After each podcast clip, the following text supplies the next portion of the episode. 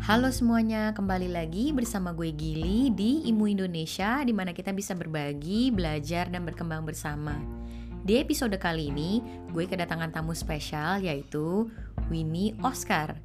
Nah, nama ini tentunya untuk sebagian orang tentunya sudah tidak asing lagi karena beliau ini selain sebagai edukator musik, beliau juga adalah seorang influencer di sosial media.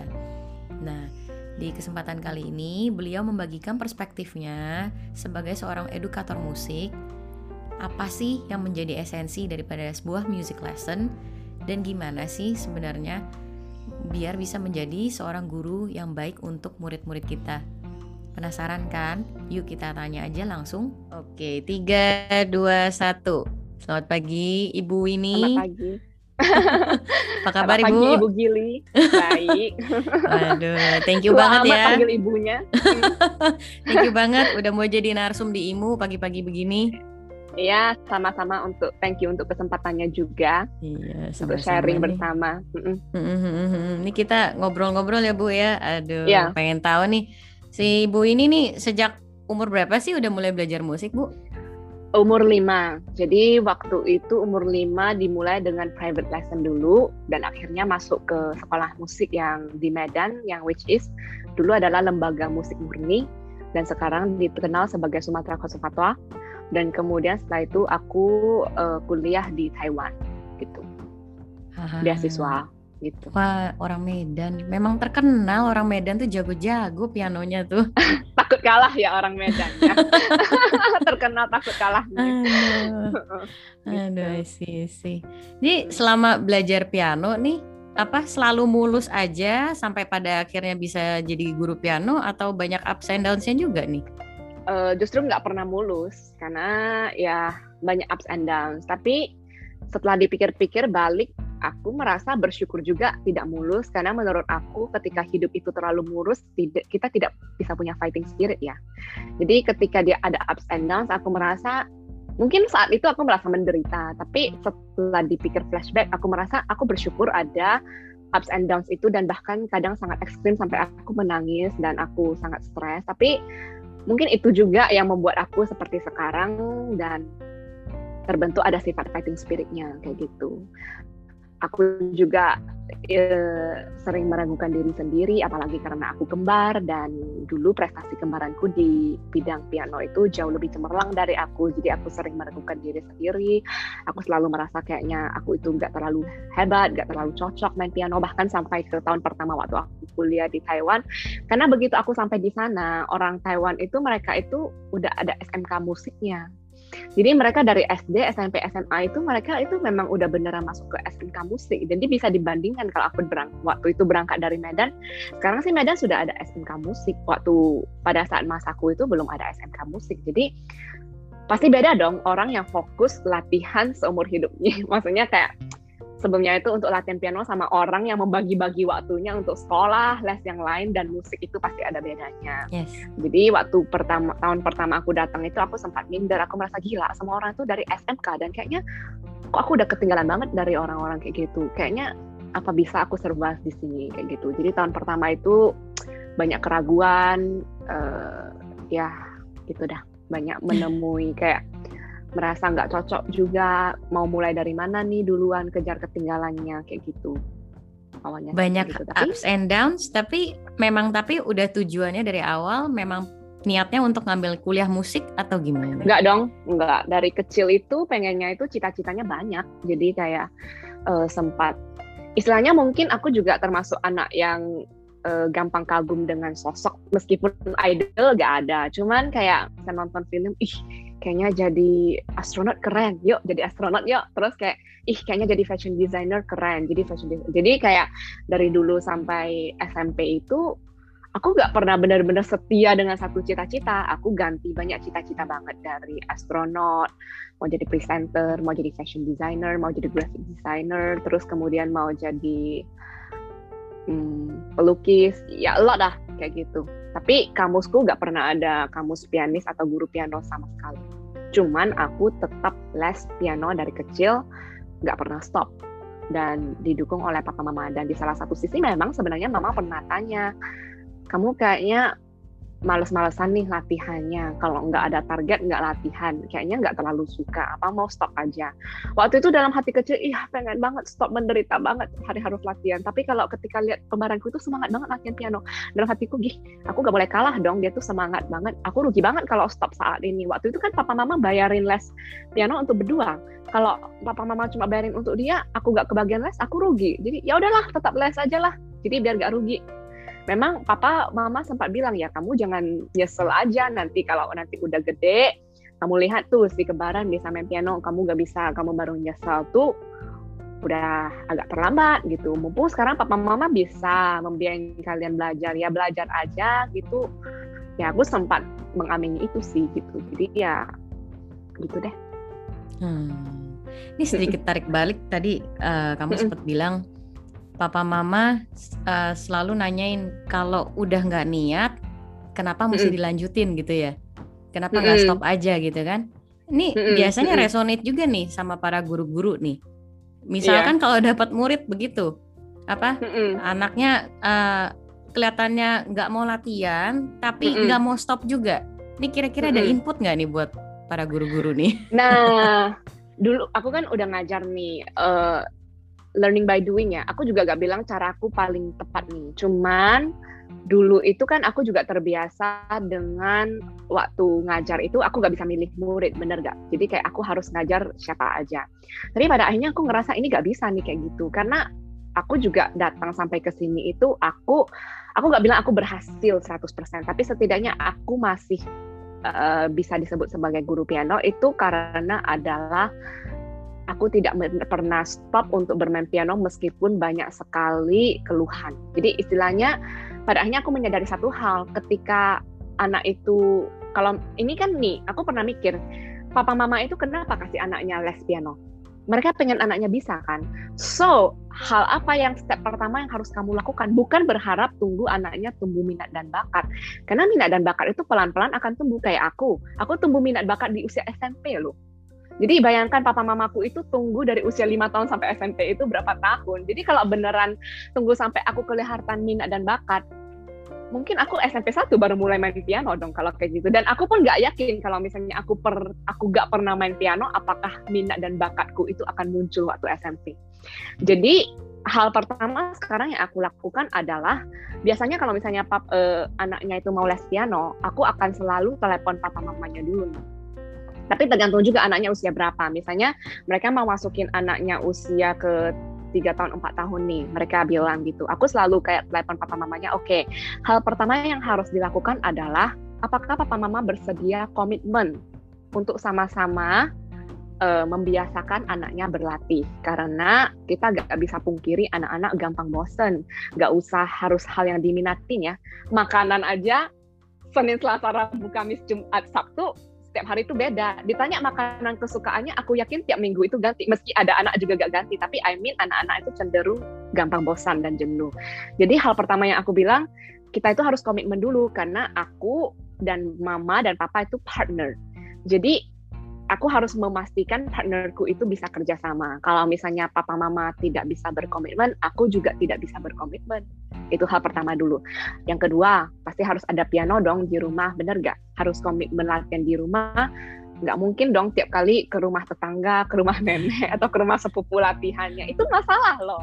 Jadi kayak uh, kamu harus menyediakan alat di rumah gitu supaya karena ada alat di rumah, bagaimanapun ini tentang hal alat musik ini memang harus disentuh setiap hari. Itu nggak ada tawar menawar kayak gitu. Itu dua hal dulu deh. Jadi kalau misalnya udah bersedia komitmen dan kemudian sudah punya alat di rumah, hal yang lain itu bisa didiskusikan. Jadi yang pertama itu yang aku lihat bukan dari anaknya pintar atau enggak dulu, karena menurut aku musik itu adalah sesuatu yang bisa dipelajari. Terlepas dari kamu bisa bersinar di dunia musik atau enggak, itu hal lain lagi. Tentu saja ketika kalau misalnya kamu konsisten berlatih atau apa, harus ada 10% minat dan bakat kamu akan bersinar. Tapi kalau misalnya kamu enggak terlalu berbakat pun, tapi kalau misalnya kamu konsisten latihan pun, kamu tetap akan bisa menjadi seseorang antara itu guru atau ya tetap nggak akan sia-sia sih menurut aku. Akan ada profesi yang lain ya? Iya iya. Jadi tidak akan Jadi uh, kerja keras ini tidak akan mengecewakan kamu juga menurut aku sih gitu. Mm, mm. Nice, nice, nice. Good. Betul, betul. Nih kita tarik balik sedikit lagi. Uh, jadi tadi dengan yang kamu sebutin cita-cita astronot, fashion designer, and so on and so on. Yang akhirnya bal apa membalikan kamu akhirnya mutusin lagi, oke, okay, gue mau kuliah musik aja sampai ke Taiwan pula. Ini apa? Apa? Nih? Bukan oh. saya. Oh. jadi kayak waktu itu aku masih ingat, uh, aku uh, tamat SMA 3. Jadi aku langsung bilang, oke, okay, pokoknya aku waktu itu aku cuma tahu aku pengen uh, melebarkan sayap ke tempat lain. Jadi aku pengen hidup mandiri, aku pengen karena aku udah maksudnya kayak aku pengen hidup sendiri lah coba entah itu karena memang pas waktu itu memang papa mama udah pernah bilang kayak setelah kuliah itu kalian itu udah boleh bertanggung jawab atas diri kalian sendiri entah kalian cari uang saku untuk diri sendiri atau kuliah jadi kuliah sedapat mungkin cari beasiswa jadi aku pun cari beasiswa jadi uh, waktu itu aku cuma pikir aku mau jadi astronot. Eh, bu, so, sorry, aku mau jadi presenter. Jadi waktu itu aku juga udah uh, apa? Aku juga ke UPH, aku juga uh, minta beasiswa dan aku dapet gitu untuk ilmu komunikasinya gitu. Hmm. Jadi iya. Tapi balik lagi itu karena aku tes sendiri tanpa persetujuan orang tua. So ketika aku balik dengan hasil yang begitu happy, ternyata sebenarnya papa kurang happy. Papa cuma bilang ya kamu boleh bilang papa konservatif atau enggak. Cuman kalau kamu tanya papa, papa sih lebih setuju kalau kamu ke musik. Papa cuma ngomong kayak gitu. Papa cuma ya mungkin uh, waktu itu aku waktu itu yang di benakku adalah kenapa sih papa maksa gitu. Uh, karena papa itu cuma bilang karena papa udah lihat banyak cewek itu pada umumnya harus punya skill tersendiri dia bilang. Jadi ketika kamu punya skill tersendiri, kamu bisa cari uang sendiri yang which is kamu gak usah bergantung sama suami kamu, kamu gak usah lihat banyak teman-teman papa yang cewek itu papa lihat kasihan masuk kantor jam 8 pulang jam 5 masuk kantor jam 8 pulang jam 5 mereka nggak fleksibel kamu mau kayak gitu? Papa selalu kayak gitu. Jadi kayak makanya papa itu kasih kamu les piano dari kecil karena papa berharap suatu saat meskipun suami kamu itu tidak mempunyai kemampuan finansial yang sangat wow kamu masih bisa menjaga diri kamu sendiri kamu bisa menghidupi kamu sendiri diri kamu sendiri gitu. Jadi kayak ya papa masih lebih setuju kamu ambil piano. Kayak gitu papa masih kayak gitu. Jadi kayak aku dalam hati tuh kenapa sih maksa gitu. Tapi waktu itu sebenarnya di antara galau antara aku mikir kenapa sih papa maksa di salah satu sisi aku juga merasa sebenarnya aku juga gak yakin yakin banget sih aku akan bener-bener mau jadi presenter atau jadi whatever it is. So aku kayak ya sudahlah coba dengar kata papa karena selama ini aku belum bener-bener jadi anak yang bener-bener 100% dengar kata papa mama. Selalu menjadi anak yang sangat banyak banyak ide istilahnya. Istilahnya nggak pernah nurut 100% jadi aku kayak pikir ya udahlah coba kali ini nurut. Apakah hasil itu akan membuat saya bersyukur? Gitu. Jadi ya itulah aku baru cari beasiswa ke Taiwan. Hmm, gitu nice, dan dapet. Dan akhirnya ya ke sana. Ya sampai di sana yang seperti yang saya ngomong tadi tahun pertama juga dilalui dengan kegalauan melakukan diri sendiri mau mulai dari mana. Kayak gak sempat nangis aku telepon ke papa mama. Aku beneran aku kuliah piano aku udah dengerin kata mama. Aku udah ke ke kuliah di Taiwan aku udah kuliah. Aku nggak cocok aku mau pulang. Oh. gitu. Ini kalau boleh tahu jurusan yang kamu ambil di Taiwan itu music performance atau education atau gimana? Uh, piano performance sih. Oh. Hmm. cuman itu uh, pilihan kamu sendiri juga ini, performance? University aku itu ya. Ya. Oke. okay. Nah, setelah lulus gitu dari Taiwan pulang ke Indonesia, kok bisa maksudnya milih jadi guru gitu instead of nah, jadi performer? Nah, uh, aku waktu itu dari Taiwan, aku sebenarnya pengen stay di Taiwan. Dan aku hmm. sebenarnya gak pengen balik ke Indonesia waktu itu karena menurut aku untuk apa aku balik ke Indonesia lagi kayak sebenarnya aku di Taiwan aku cukup punya kesempatan pekerjaan. Kayak istilahnya aku bisa ngajar karena aku juga sudah mulai part time ngajar waktu saat itu. Aku juga bisa menjadi model karena waktu itu aku sebenarnya udah mulai foto untuk beberapa majalah di Taiwan dan juga website. Nice. dan juga aku bisa menjadi penerjemah karena aku beberapa kali juga menjadi penerjemah di sana. Jadi kayak asal ada duta asing datang ke sekolah itu, kepala sekolah itu selalu meminta aku untuk menjadi penerjemah dan bahkan sebenarnya udah ada beberapa perusahaan meminta aku untuk menjadi penerjemah karena banyak banget TKI di sana. Jadi mereka memerlukan penerjemah. Waktu itu aku beneran udah gak mau pulang lagi. Balik lagi yeah. papa mama.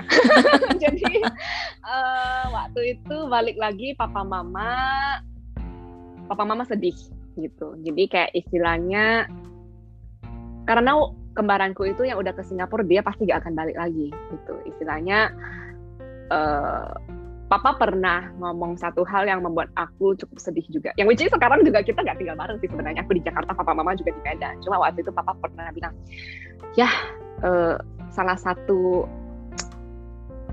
metafor yang sangat memiriskan hati menurut dia. Kadang kita ingin yang berharap yang terbaik untuk anak-anak tapi ketika kita harus menerima kenyataan juga bahwa anak sudah pergi itu susah untuk kembali. Dia ngomong kayak gitu dan which is aku kayak aduh sedih banget ya gitu. Jadi akhirnya aku memutuskan kembali ke Medan juga gitu. Jadi akhirnya aku balik juga dan kembali ke papa mama gitu. Yang which is aku setengah tahun itu aku temenin papa mama. Uh, jadi yang which is waktu itu juga aku belum kepikiran mau ngapain tapi waktu itu saat itu papa mama juga pernah ajak discuss gitu kayak mau ngapain ke depannya? Aku kayak nggak pengen mikir sih aku bilang karena se udah selama di kuliah mikir terus kerjaannya pengen deh setengah tahun ini nggak pengen mikir dulu nggak mau ngapa-ngapain. Tapi tapi setel, sebenarnya setelah tiga bulan itu aku udah mulai gerah masa beneran nggak ngapa-ngapain sih? Masa bener-bener nggak jadi orang sih? Mau ngapain ya gitu. Jadi waktu itu ya udah mama pun mulai bantu. Kamu mau ngajar piano? Aku bilang tapi jujur ya ma guru piano di Medan itu banyak banget dan yang jago itu banyak banget aku bilang. Aku gak merasa aku pengen ngajar di Medan aku bilang kayak gitu. Karena jujur aku pengen kalau misalnya beneran mau ngajar pun aku mau menjadi guru yang bersinar. Aku gak mau jadi guru yang biasa-biasa aja. Dan which is aku rasa gak akan bisa aku wujudkan di Medan karena di Medan sudah terlalu banyak saingannya. Aku bilang kayak gitu. Aku pengen ke suatu tempat yang aku bisa bersinar. Jadi waktu itu mama sempet cari temennya yang ada sekolah musik di Medan, tanyain apakah aku bisa ngajar di sana. Terus teman mama itu bilang sebenarnya akan sangat happy kalau misalnya aku bisa ngajar di sana, tapi ya yang seperti aku ngomong itu guru udah banyak banget gitu. Jadi kayak kamu gak akan bisa dapat banyak duit kalau misalnya kamu di sekolah musik dia. Jadi dia tawarkan apa mau di sekolah musik temen dia yang ada di Lampung. Mereka lagi butuh guru nih gitu. Jadi aku nggak pikir panjang, aku langsung oke. Okay. Terus mama kayak, hah? Kamu Lampung itu kayak gimana aja? Kamu belum tahu kamu udah mau pergi. Ya nggak apa-apa lah aku bilang. Ya kita nggak coba ya nggak pernah tahu. Jadi waktu itu aku langsung oke. Okay. jadi waktu itu ya mama temenin aku juga sih ke Lampung selama berapa hari untuk lihat kondisinya. Mama bilang bener yakin kamu mau kerja di sini? Boleh aku bilang kayak gitu. Ya udah kalau kamu udah tetapkan pikiran ya udah kamu mulai deh ngajar di sana. Kayak gitu deh. Jadi kayak istilahnya dari yang aku sebenarnya juga gak tahu aku mau jadi apa. Cuman aku cuma tahu kalau beneran mau melakukan satu hal aku mau bersinar. Kalau enggak nggak usah lakuin sama sekali. Kayak gitu aja. Do the best ya. Iya. iya. Karena okay. menurut aku di kamusku ya bisa bener bisa salah sih. Karena uh, mamaku itu papa dan mama itu sebenarnya berharap yang terpenting bagi anaknya adalah kestabilan dan kenyamanan. Tapi di kamusku itu segala sesuatu yang stabil dan nyaman tidak akan bersinar. Jadi menurut aku ada sedikit challenge itu membantu kita bersinar. Jadi makanya aku tetap bilang sama papa mama, oke okay, kalau misalnya beneran aku mau boleh ngajar, boleh. Tapi aku mau jadi guru yang bersinar. Aku gak mau biasa-biasa aja. Nice. Jadi kayak gitu. nice, nice. Gitu nice. deh. Terus ketika untuk pertama kalinya kamu nih terjun ke dunia edukasi musik nih, apa mm -mm. menjadi tantangan nih?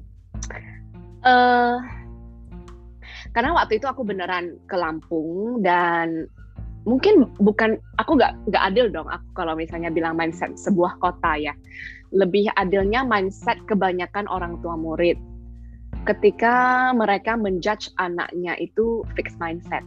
Istilahnya mereka itu selalu bilang, "Oh, Miss, itu anaknya hebat banget, pasti bakat ya."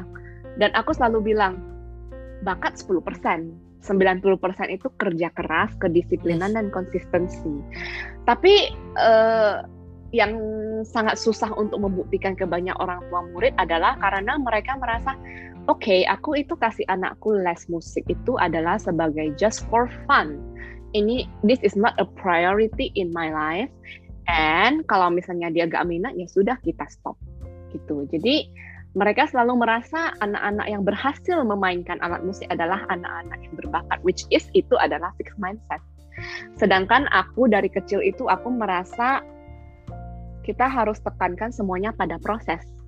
Yes. Karena meskipun seberapa berbakatnya anak itu kalau dia gak konsisten dia gak disiplin dia gak ada fighting spirit ya dia juga gak akan bersinar sih jadi kayak istilahnya makanya hal itulah yang selama bertahun-tahun aku berusaha buktikan ke banyak orang tua murid bahwa everybody can play piano asal kamu mau dan asal kamu gigih, asal kamu konsisten. I mean, ya seperti yang aku ngomong tadi, meskipun kamu mungkin kurang berbakat sedikit, tapi asal kamu konsistensi atau apa bisa jadi kamu juara dua atau juara tiga.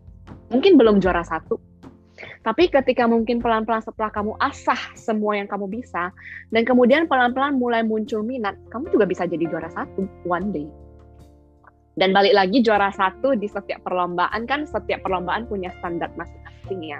Jadi aku itu selalu bilang ke muridku itu kamu lomba untuk apa memang mendapat piala itu sesuatu yang sangat membanggakan dan membahagiakan. Tapi kamu juga harus tahu, taste setiap juri itu berbeda. Jadi kamu di lomba A, B, C, D, kamu bisa jadi juara satu di lomba A. Lomba B belum tentu kamu juara satu, bisa jadi kamu juara tiga, bisa jadi juga kamu cuma harapan satu. Lomba C bisa jadi kamu gak masuk final sama sekali. Itu menunjukkan apa? Apakah kamu kurang berbakat? No, itu hanya menunjukkan semua orang punya taste dan standar masing-masing. Tapi kamu tetap harus menjadi seseorang yang versi diri terbaik kamu. Jadi which is sampai sekarang pun aku lebih setuju murid-muridku itu boleh belajar lebih dari satu guru karena aku selalu mengatakan kepada mereka aku bukan guru yang sempurna.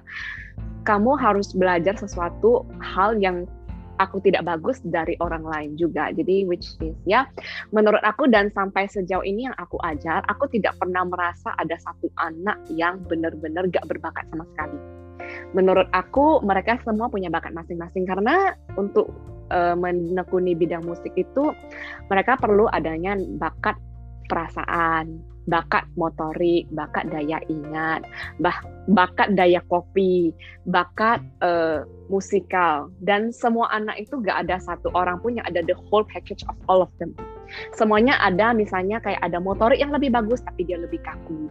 Ada yang daya ingat daya kopinya bagus sekali tapi daya imajinasinya kurang. Ada yang misalnya musikalitas dan daya imajinasinya bagus sekali tapi anaknya berantakan. Terus uh, tidak konsisten tidak disiplin baca not hitung ketukan tidak bisa stabil. Jadi kayak segal semua jenis anak ada porsinya yang mereka juga harus kerja keras untuk mengimbangi talent mereka yang sudah mereka punya. Jadi I mean balik lagi semua itu ke konsistensi kerja keras dan yes. kedisiplinan, tanggung jawab. gitu. Yes, yes, betul betul. Setuju, setuju. Iya. Jadi menurut kamu nih sebenarnya yang jadi esensi dari sebuah pembelajaran musik itu apa sih?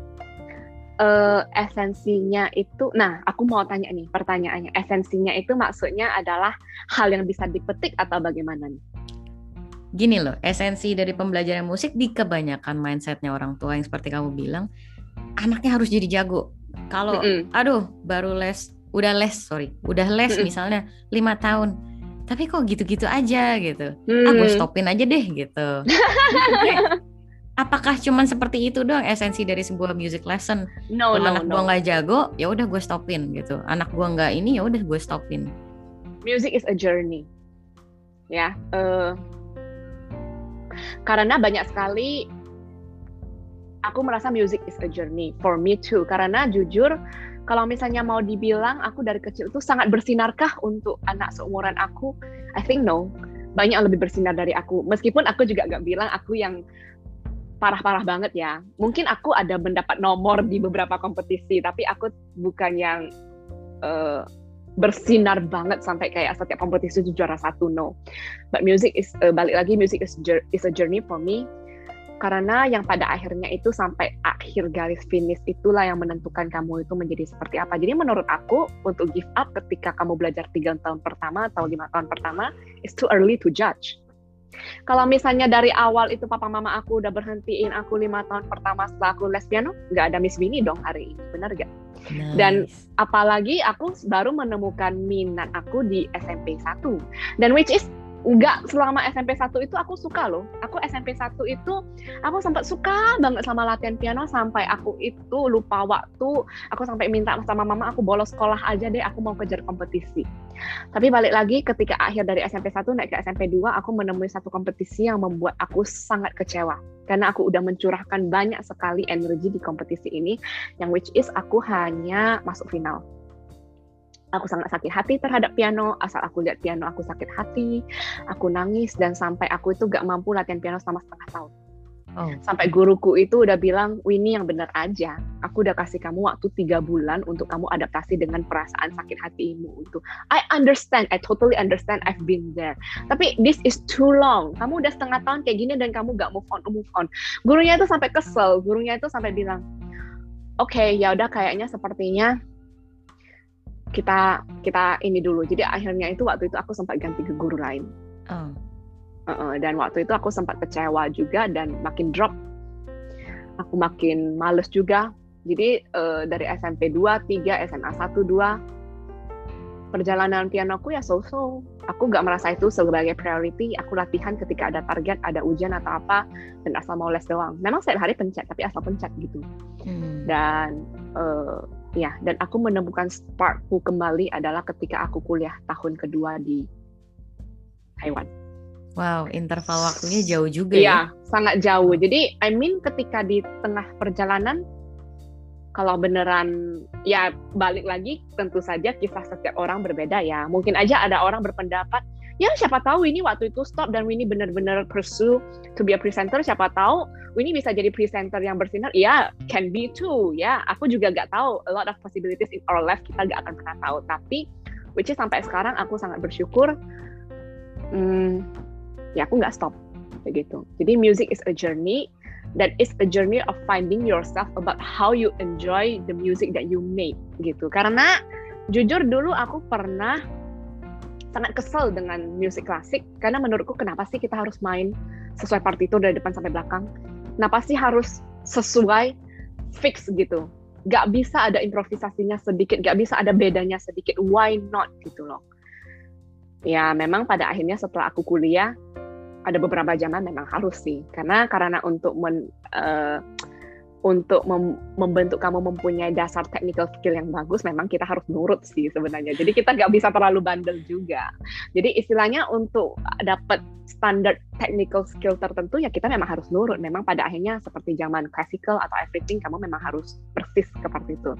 Tapi Balik pada akhirnya belajar ke iya, basic dan tekniknya iya, harus ada supaya bisa iya, improvisasi. Ya. Benar. Jadi kayak istilahnya aku juga nggak setuju dengan mereka yang belajar seenaknya. Menurut aku belajar seenaknya sesuai feeling and mood and mood itu nggak apa-apa tapi kamu tetap harus ada basic standar yang harus kamu penuhin dulu jadi kayak technical skill standar tertentu harus kamu penuhi setelah itu kalau kamu sudah penuhi oke okay.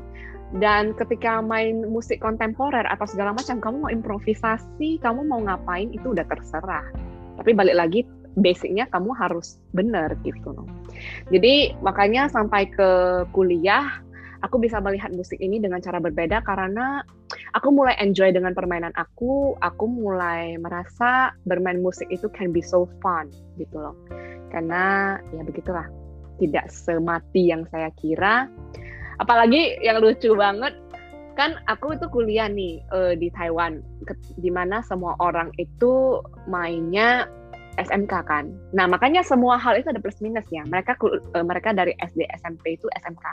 Which is ketika tiba-tiba di acara talent show sekolah ada yang tiba-tiba disuruh uh, improvise lagu J atau apa, teman-temanku yang jurusan piano klasik itu kaget dan mereka nggak bisa kayak gitu. I mean, why you cannot do that? It's so easy gitu loh. Jadi kayak I mean ya ada plus minus. Mungkin di salah satu sisi mereka itu dari segi technical skill itu jauh-jauh di atas aku. Tapi ketika mereka tiba-tiba dikasih, oke, okay, kamu denger deh lagu Adele, kamu langsung improvise. Mereka nggak bisa. aku begitu dengar oh ya udah kayak gini kayak gini mereka kayak langsung kok kamu bisa terus aku kok kamu nggak bisa kayak gitu ya I mean segala sisi itu ada plus point dan minus pointnya mungkin aku di salah satu sisi aku sangat mengagumi aduh kenapa sih dari kecil itu aku gak SMK aja tapi bisa jadi kalau misalnya aku dari kecil SMK aku gak bisa kayak gini. Nice ya nice. kayak gitu jadi menurut kamu nih yang bisa dikatakan seseorang itu adalah seorang guru musik yang baik tuh gurunya harus seperti apa nih? Nah, sebenarnya menurut aku standar orang tiap orang beda-beda ya. Kita nggak bisa menjadikan standar kita guru yang baik itu oh semua orang harus kayak gitu. Tapi bagiku aku itu ingin menjadi seorang guru yang disaingin oleh murid-muridku juga kan. Jadi uh, karena ketika aku disayangi oleh murid-muridku, mereka baru bisa maju. Aku care ke mereka, mereka care ke aku, mereka baru bisa maju. Mereka tidak akan maju ketika mereka belajar dari seorang guru yang tidak menginspirasi mereka. Jadi uh, hal pertama adalah seorang guru menurut aku itu dia itu harus sanggup menjadi inspirasi bagi muridnya dan dia mempunyai hati untuk memajukan muridnya. Itu dulu yang nomor satu. Ketika kamu bisa menjadi inspirasi, kamu punya hati untuk memajukan muridmu, kamu bisa cari cara. You'll always find a way. Nomor dua, tentu saja dong kalau jadi guru skillnya dan standarnya jangan yang kacau-kacau banget gitu loh. Jadi balik lagi kita harus punya basic standard skill tertentu. That's why untuk menjadi guru yang punya basic standard skill tertentu, seorang guru itu tidak pernah berhenti untuk upgrade dirinya sendiri. Yes. Bener gak?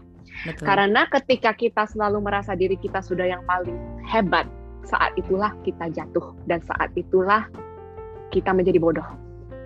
Jadi bagaimana kita bisa menginspirasi murid kita adalah ketika kita menjadi seorang pribadi itu kita keep improving ourselves dan kita keep upgrading ourselves gitu. Jadi di mata murid kita, wow ternyata begitu ya, wow ternyata dan they eager to learn kayak gitu, keren banget guruku gitu. Dan yang ketiga tentu saja tanggung jawab. That's why sampai sekarang aku masih milih-milih murid bukan karena aku pilih murid itu pinter atau enggak. No. Tapi aku melihat ke kondisi aku yang sekarang. Ketika aku terima muridku ini aku sanggup gak bertanggung jawab ke dia.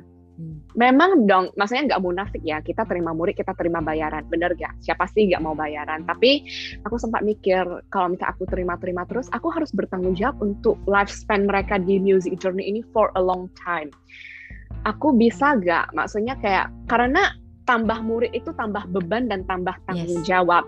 Betul. Jadi aku itu udah desain satu package untuk muridku itu misalnya mereka belajar tiga bulan pertama mereka harus ngapain, kapan mereka harus ikut kompetisi, setelah itu mereka harus ikut kompetisi apa, setelah itu mereka harus tampil di mana, kemudian mereka harus kapan upload uh, permainan mereka di Instagram. Mereka semua itu punya Instagram masing-masing. I mean uh, aku itu memotivasi mereka untuk selalu keep expressing yourself meskipun kamu belum sempurna tapi kamu harus berani tampil dulu gitu karena in the end nggak ada nggak ada performance yang sempurna kalau kita yes. mau ngomong tapi esensinya adalah ketika kamu berani tampil dengan semua kelebihan dan keunikan dan kelemahan kamu juga itu adalah yang terpenting. Makanya setiap lagu yang mereka belajar hampir aku rasa oke okay lah sudah mendekati 80% dan 90%. Oke, okay, upload ke Instagram. Upload ke Instagram kamu masing-masing kayak gitu. Jadi mereka udah dibiasakan dengan rasa passion mau tampil karena kita nggak bisa munafik kamu nggak bisa menjadi seorang guru piano atau performer tapi kamu nggak suka tampil kamu harus suka tampil ketika kamu suka tampil kamu baru mempunyai perasaan saya ingin menampilkan yang terbaik untuk audiens dan untuk diri saya sendiri begitu. Jadi itulah hmm. tiga yang menurut saya yang menurut saya seorang guru harus punya. Oke hmm. oke. Okay, okay. Gitu gitu. Uh, oke, okay. jadi kamu ada ada wejangan buat teman-teman imu di sini dalam perihal mengajar musik? Jangan terlalu cepat menyerah, ya. Uh, saingi murid seperti anak sendiri. Nice. Selalu upgrade diri sendiri, gitu selalu never stop improving yourself. Ketika kita improve itu orang sekitar itu merasa loh. Yes. Dan anak-anak kecil itu adalah makhluk yang sangat sensitif. Jadi mereka kita itu harus surprise them every time. Jadi kalau misalnya kita nggak ada spark lagi, kita aja membawakan lesson dengan tidak ada spark. Atas dasar apa kita meminta murid kita itu harus semangat mengikuti lesson kita gitu. Kita sebagai guru aja kita merasa lesson itu membosankan. Jadi ketika mau membuat murid itu mempunyai spark untuk having lesson, kita sendiri harus punya spark dulu dalam diri kita. Gitu sih. Jadi ya menurutku ini adalah sebuah pekerjaan yang perlu passion yang sangat dalam. Jadi kamu harus mencintai dulu profesi ini sebagai seorang guru baru kamu bisa menginspirasi. Kalau kamu sendiri aja merasa pekerjaan ini hanya sebagai sebuah profesi untuk mendapatkan uang, maaf kata, aku rasa tidak bisa. Mungkin harus yes. berganti profesi lain yang tidak perlu hati. Uh, jujur ya mungkin banyak guru-guru merasa apaan sih jadi guru kan yang penting aku menyalurkan ilmu aku dapat duit beres enggak jadi guru kamu harus punya hati kalau kamu nggak punya hati kamu nggak bisa inspirasi orang nice short and gitu. sharp Iya. Oke, Winnie, kita udah di penghujung acara. Ada satu mm -mm. pertanyaan terakhir lagi. Apa -mm. nih impian seorang Winnie Oscar sebagai edukator musik ke depannya? Impian saya adalah ketika setiap orang bisa menikmati musik yang dia produksi sendiri dengan tidak ada batas. Jadi menurut saya, saya sering banget asal saya adakan Q&A ya. Banyak sekali orang merasa terlambat untuk belajar. They hmm. forgot no one is too old to learn. Kamu mau usia, saya pernah juga ada murid yang umur 60 tahun, 50 tahun baru belajar. Is it too old to learn? No pastinya kayak maksudnya saya merasa dari segala jenjang usia kamu berhak untuk belajar. Tapi balik lagi kita harus realistis dong. Kalau kamu udah usia 30, kamu jangan bandingkan technical skill kamu dengan anak yang baru belajar usia lima tahun, of course kamu gak bisa kayak gitu. But kamu gak bisa, kamu gak harus jadi kayak dia. Kamu bisa jadi dirimu sendiri. You just play piano for yourself, for people's around you to enjoy your music. Kamu bisa bermain a lot of love song dengan bagus. Kamu bisa bermain dengan banyak lagu-lagu yang simple pop song, lagu rohani apa. Yang penting membuat kamu yang memainkannya dan orang sekitar kamu yang mendengarnya enjoy dengan permainan kamu. Menurut aku itu juga sebuah pencapaian kayak gitu. So, impianku adalah supaya segala lapisan masyarakat baik usia berapapun baik kemampuan finansial yang bagaimanapun kamu bisa menikmati musik yang kamu buat. Karena aku sering menerima Q&A ya. Aku itu gak terlalu punya duit yang banyak uang yang banyak. Apakah aku berhak belajar musik? Pertama jawabanku kamu berhak. Pasti dong. Tapi kedua lagi yang aku juga harus realistis. Kamu mau belajar musik apa dulu? Kalau kamu mau menjadi musisi klasik gak bisa. Karena pertama kamu mau menjadi musisi klasik piano aja harus yang bagus dong, bener gak? Kamu gak bisa berharap kamu mau menjadi seorang performer musisi, musisi klasik, tapi alat di rumah kamu bukanlah alat yang standar bagusnya. Itu kita harus realistis. Ya, tapi balik lagi, entah kamu sangat berbakat dan kamu ketemu sponsor yang mampu mensponsori kamu sebuah piano akustik, dan mereka melihat kamu sangat berbakat sampai ada guru-guru hebat yang mau memberikan kamu lesson gratis, well, itu adalah berkatmu Cuman ya kalau misalnya itulah saya bilang esensinya adalah ketika kamu menikmati musik yang kamu buat dan target setiap orang itu menjadi musisi itu beda. Kamu bisa menjadi seorang guru piano, bisa menjadi seorang performer, atau kamu bisa menjadi seorang pianis gereja, atau kamu bisa menjadi seorang pianis yang membahagiakan semua orang. Itu juga adalah sebuah pencapaian. Jadi musik nice. itu sanggup dipelajari semua orang dan boleh berhak dinikmatin oleh semua orang. That's why aku sering ya ya jadi gak ada sisi eksklusifnya. That's why aku sering memberikan uh, tutorial gratis yang which is kadang ya ya begitulah. Jadi kalian boleh belajar tapi tentu saja kalau kalian harus mainkan dengan technical skill yang sangat bagus kalian harus belajar dari seorang guru gitu. Karena belajar otodidak dari otodidak itu sangat terbatas. Banyak sekali kesalahpahaman yang akan terjadi gitu takutnya itu Oke, okay, Winnie, thank you banget buat sharingan, buat waktunya. Yeah. Ini uh -uh. kalau apa teman-teman imu di sini mau nanya gitu. Gil, eh pengen nih kayaknya ngobrol-ngobrol sama si ibu ini nih mau nanya-nanya tentang edukasi sekitar edukasi musik gitu atau mungkin bahkan pengen dong belajar nih sama si Bu ini nih, boleh hubungin kamu ke mana nih? Uh, boleh di Instagram aja dulu atau email, boleh kok. Instagramnya boleh tolong disebutin? Instagramnya at Winnie Oscar dan kemudian kalau misalnya emailnya di uh, nano india echo dot whiskey india nano alpha whiskey alpha tango yankee at gmail.com gitu Oke, okay, nanti aku translate ya. ya, ni dot winawati at gmail.com. Oke, okay, sip, sip, sip, sip, okay. Nanti aku cantumin deh. Oke, okay, Winnie, okay. thank you banget sekali lagi buat waktunya. Tetap sehat, tetap sukses. Semoga impiannya tercapai. Uh -uh. Ya. Oke. Okay. Amin. Thank you juga untuk ya, kesempatannya. Okay. Terima kasih untuk teman-teman Imu Indonesia yang telah menonton podcast kali ini. Jangan lupa tekan tombol like dan subscribe. Apabila merasakan manfaatnya, silahkan di-share. Dan jika teman-teman Imu Indonesia ingin mengikuti perkembangan kami, silakan follow kami di Instagram @imu underscore Indonesia. Dan juga bisa di Facebook page kita, Intelligence and Music. Sampai jumpa kembali di episode berikutnya.